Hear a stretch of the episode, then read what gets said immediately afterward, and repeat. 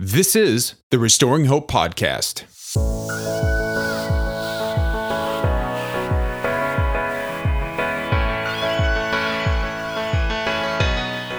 Hi, I'm Matt Till. Welcome to the Restoring Hope Podcast, your no fluff dose of inspiration to believe that hope is never lost, faith is not dead, and a better tomorrow is coming.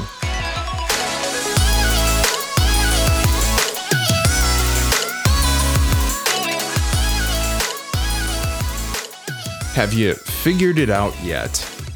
The project of restoring hope for yourself and sharing that hope with others. Oh man, is this hard work sometimes. Yeah, I know, you eternal optimists out there, it's even hard for you too, isn't it? Just go ahead, confess, admit it. It is, isn't it? you know who you are. and sometimes even it can get to the best of us that this staying hopeful, staying faith filled, man, it can be really hard work sometimes. And sometimes it's hard to even believe that a better tomorrow is coming, let alone even possible. When one thing after the other just kind of hits the news or hits our social media feed, discouragement is everywhere. Uh, and not only discouragement, but bitterness and anger and frustration and hopelessness and just plain old complaining. A lot of complainers out there right now. And um, man, it's just it's hard. And you know what? If you're one of those right now who is feeling really pessimistic, uh, feeling uh, like there's a lot to complain about, it's okay. It's all right. I, I see you. I understand. Um, as a matter of fact, we had some friends over uh, somewhat recently, and we were sitting around uh, campfire in the backyard, and um, I was just kind of in one of my lamenting modes, if you will, and was sharing just about how discouraged I was, um, uh, just feeling discouraged just about the state of our world right now.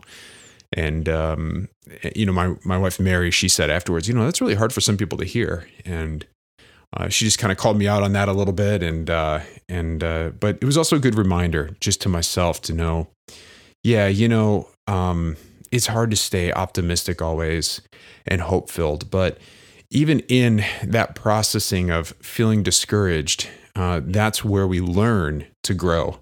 That's where we learn to um, kind of get outside of ourselves and where we can actually begin to rediscover hope again. And so that's really the journey I want to take us on today is this idea that, you know what, restoring hope is very challenging and it's just surprisingly difficult. And it's also frequently undermined. Um, and you know, you would think like, well, it's a hope-filled message, right? Well, if we could just be more encouraging of others and more hope-filled and faith-filled, can't we just live in a better world? And we realize that actually it's very challenging. And to inspire true hope and to have true faith and to see truly a better tomorrow to come, it requires a deep level of work and courage, bravery, uh, grit, and at the end of the day, sacrifice. Yeah, sacrifice. There are a lot of things that can poke holes in the project of restoring hope, isn't there? Um, so often uh, we can find ourselves um, in bed, just really in, we can find a number of people or things that would come against a hope filled world. Uh, you can inspire hope and you can work towards hope, but some will prefer the status quo.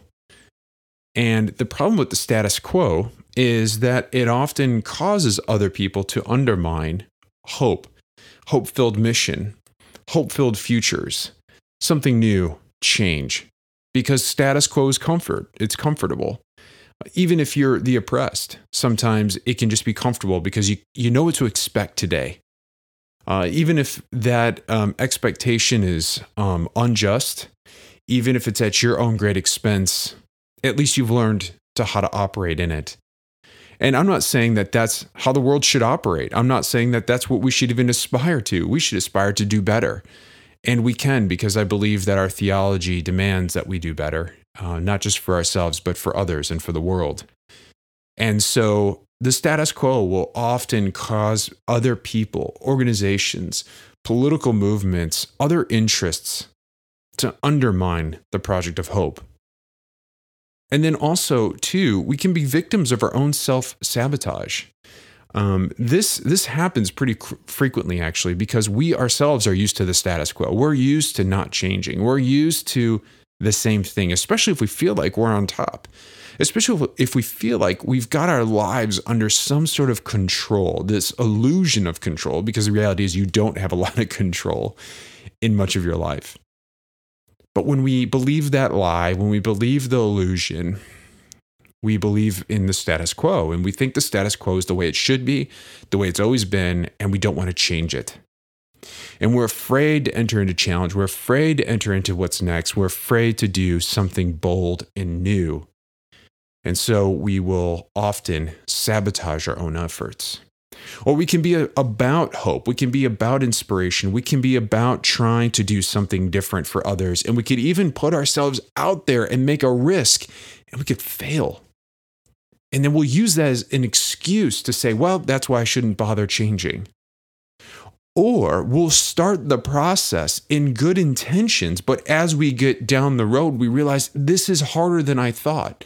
This is more difficult than I ever imagined. I didn't realize it was going to be like this. And so we, we stop ourselves and we cut ourselves short and we retreat back to the status quo. We self sabotage our own efforts so here's the the journey that I've been on and what I have been realizing myself about me because I tend to be a self sabotager at times. Um, but I've I've realized that the project of restoring hope, this vision of being able to inspire hope and to hold on to faith and allow it to even shape and be changed, um, including my world around me it requires patience. It requires patience with myself first. I need to expect that things will not change immediately. Not even in my own life, not even with my own mind and my own heart, but even especially with my circumstances and the things around me. They will not change immediately. Just because I have changed the way I've thought doesn't mean that everything else around me is going to change right away. I need patience. And then, by the way, if I'm trying to change a habit, if I'm trying to change something of my own um, habits or my own self, and my own mind, and my own way of thinking, I need to have patience with myself figure I'm going to be uh, 40 years old this year. And so I've been on this world for 40 years, and there are things that I think and the way that I think and behave that have been ingrained in me for the last 40 years. Some of it is good, some of it needs to change. And so, because of that, it will take much time and patience with myself. And then I need to have patience with others. I'm so often not a very patient person. I confess that. And I'm learning deeply on how to be more patient with myself and especially those around me. Having patience with them, because if it's hard for me, and if I'm very disciplined in changing my own habits and behaviors, then I can only imagine some others who are far more disciplined than I. They could also be on the same journey, and it may take them just as long, maybe less time, and others will take much more time to change and to see perhaps a better vision of tomorrow for themselves and also for this world. And with that comes time. Time is necessary, time is needed. Hope cannot be restored overnight. It won't be restored overnight. It is a evolutionary progress and progression for us as humanity. And so, first, we must realize that it's going to take time, perhaps even generations. And so, patience and time, and reminding myself that it's going to be one step at a time forward. This is the challenge of restoring hope for ourselves and for others doesn't mean that you shouldn't change. Doesn't mean that you shouldn't make efforts. It doesn't mean that we should just oh i hope it's all going to work out. No we must still take action but realize it will take time and patience with ourselves. And let's add one more thing to that list. Grace. A lot of grace for ourselves mercy forgiveness. When we fail when we lose hope when we have stepped out and taken a risk and perhaps it didn't work out the way we wanted it to, to have grace for ourselves and mercy and forgiveness and to say, It's all right. It's okay. We've learned from that, but let us not it waver from our ability to restore hope for ourselves and inspire hope for others. I'm a firm believer that to go on this project of restoring hope, and if you haven't been able to tell already, if you've been listening to this podcast, is that this isn't just about a do better good news, or this isn't just about uh, having a faith that is all social justice minded, although that is certainly an aspect of what we are trying to do here, but not completely or exclusively. But rather, it's about a project of restoring our souls. You see, to restore hope means that we also must restore our souls, ourselves. And by the way, when I speak to the soul, the, the scripture often has various different terminologies for soul. Historically, we've always looked at soul and understood it as just when you hear it, you think spiritual self, right? The inner self, the inner person. But when I say soul, and oftentimes it can also be translated as the whole person, we're not just talking about one's spiritual inner self, the thing that you can't see, but I'm talking about the whole person the mind, the body, the physical, the spiritual, all things, all things within the self.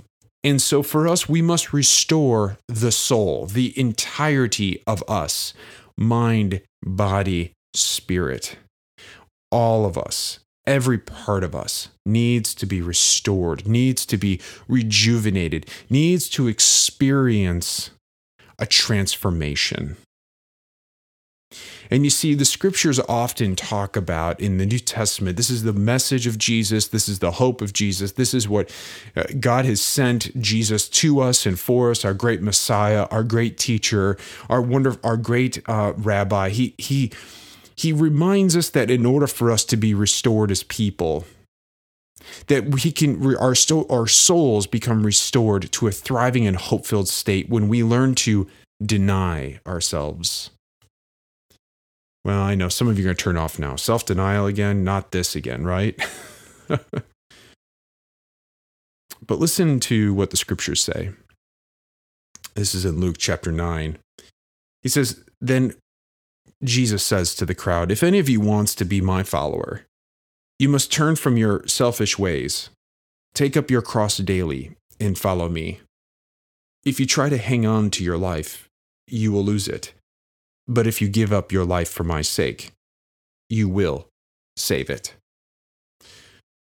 It's an interesting passage in the scriptures that Jesus is speaking.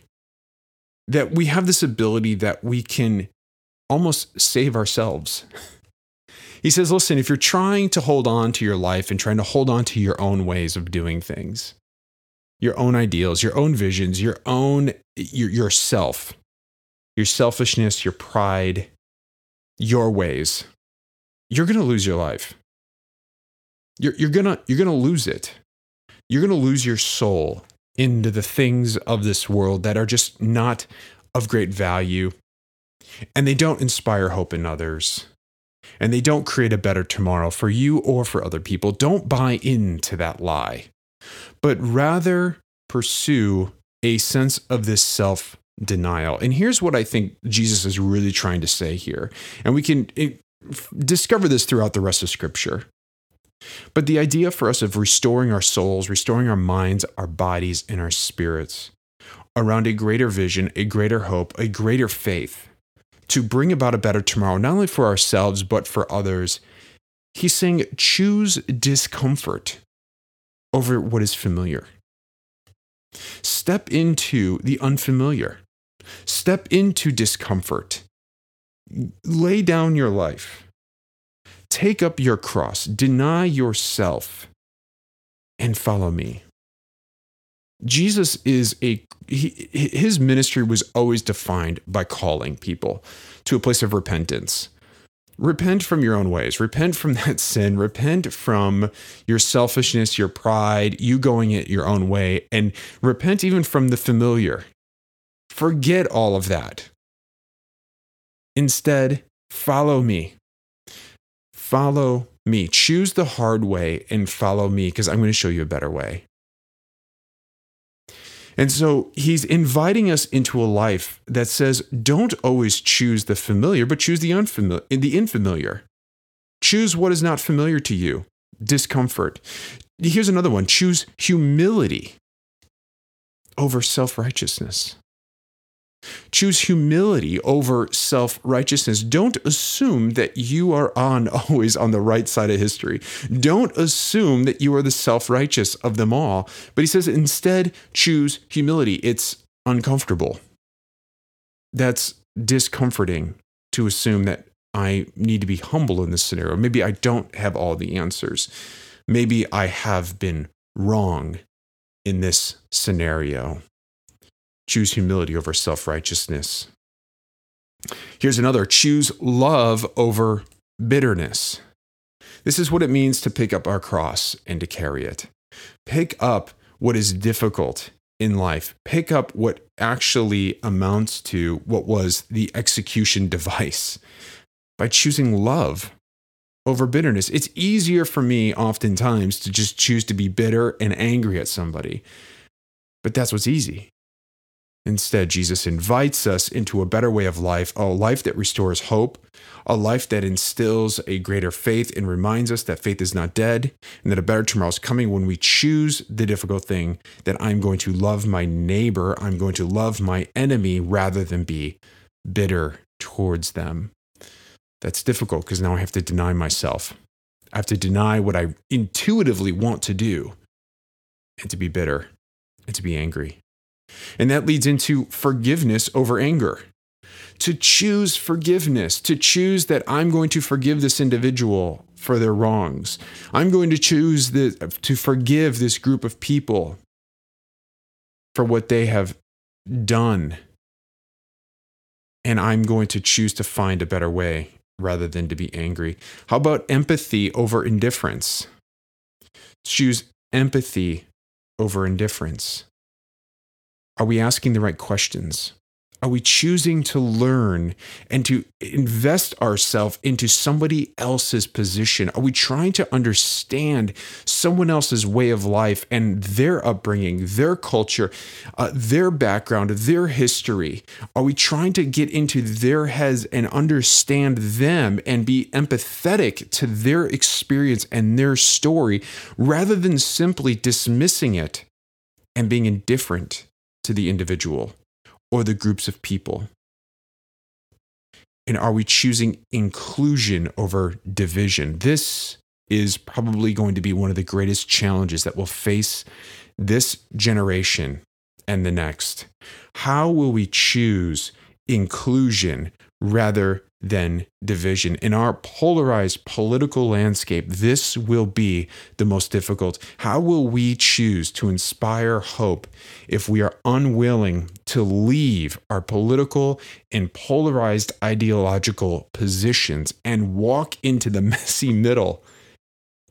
Because you are going to get bombed, you are going to get, um, uh, you're going to be slandered, you are going to create enemies on both sides of the aisle. But this is where hope is found. This is where hope can be rediscovered and inspired. This is how we restore hope in the spirit is when we choose selflessness, when we choose inclusion over division, and we choose to deny ourselves yeah, the challenge of this is restoring hope, and it is a challenge. It's not going to be easy. This is hard work. Let's not be let's not dismiss that. And discouragement, it's going to be unavoidable. And you're going to experience such great disorientation in the process if you if you go down this road.